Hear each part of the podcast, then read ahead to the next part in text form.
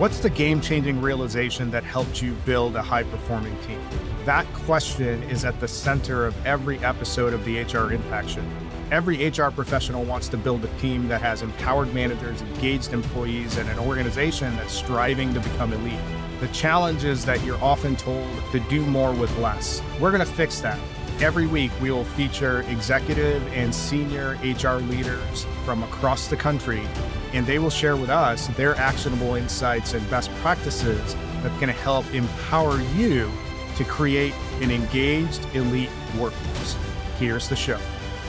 You're small, you're scrappy, you want to do big things, you're motivated, the team is driven, there's a shared vision that everyone is driving towards and you want to make an impact. That describes a lot of small to mid-sized organizations that are looking to get to the next level. Unfortunately, sometimes that excitement or drive to become elite can turn toxic. So how do you build an organization that has that continuous improvement mindset, but also is guarding against it turning very toxic? Because here's the thing, a lot of those organizations that are really trying to accelerate growth, more often than not, will turn into environments where everyone is working overtime, is burning out, is afraid to make mistakes, and that can lead to a lot of problems that end up damaging your brand and your company in the long run. How do you actually build a highly effective team that's focused on continuous improvement without turning it toxic? You have to lead with empathy. You need to make sure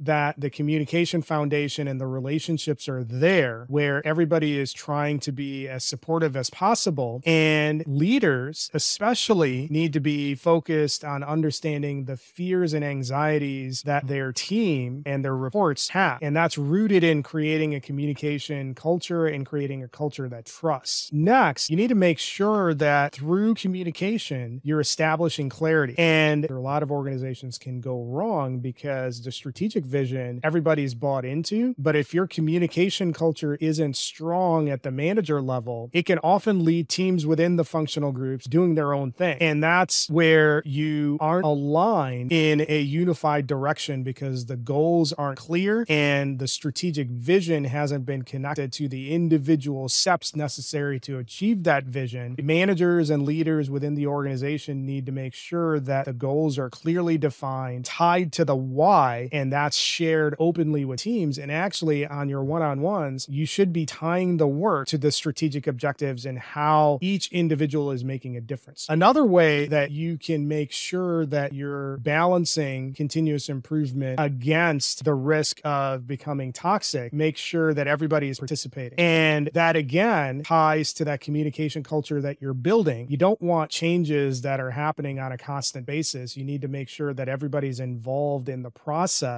of deciding what should be prioritized, the direction that they're going. And this actually builds an ownership culture for you. So when people are contributing to the direction and are at the table and their feedback is listened to and, more importantly, acted upon, there you have the makings of a really strong organization that's focused on moving in the right direction without it being toxic. Another way you can actually make sure that you are building a continuous improvement culture without it being toxic is to amplify your wins. You need to build a celebration culture versus just constantly focusing on the things that could have been done better. Big or small victories need to be celebrated. Recognition needs to be embedded into your organization, and that needs to be embedded into that journey towards the goal versus just achieving the goal. That's going to keep your team engaged and motivated throughout versus just constantly looking at the end goal, because the end goals take a long time to materialize. So celebrate all of your small wins or along the way. The last thing that I'll point out is that you have to be balanced in your approach. Continuous improvement doesn't mean that you're building hustle culture. And that's one of the things that can happen quite often in small to mid-sized organizations. You need to balance that desire for improvement with promoting an environment that encourages and safeguards the well-being of everybody within the organization. So you need to be good stewards as leaders of the health, well-being, and engagement of your team, and making sure that's not left at the wayside in the pursuit rate of improvement. So the big takeaway here when you're looking at building a continuous improvement culture is that this is a journey. It happens over time. Don't try to boil the ocean, and you should be in good shape, and make sure you're always communicating and creating those feedback loops, because that will tell you if you're leaning too far into the direction of becoming a hustle culture toxic environment, and that will give you the signals that you need to slow down or refocus so that everybody's operating at a speed that they are comfortable with. You can only become elite if you're constantly looking at areas of improvement, but don't lose sight of what's important, which is you want that improvement, but not at the cost of culture. Thanks for listening to this episode of the H R Impact Show. We hope you liked the conversation.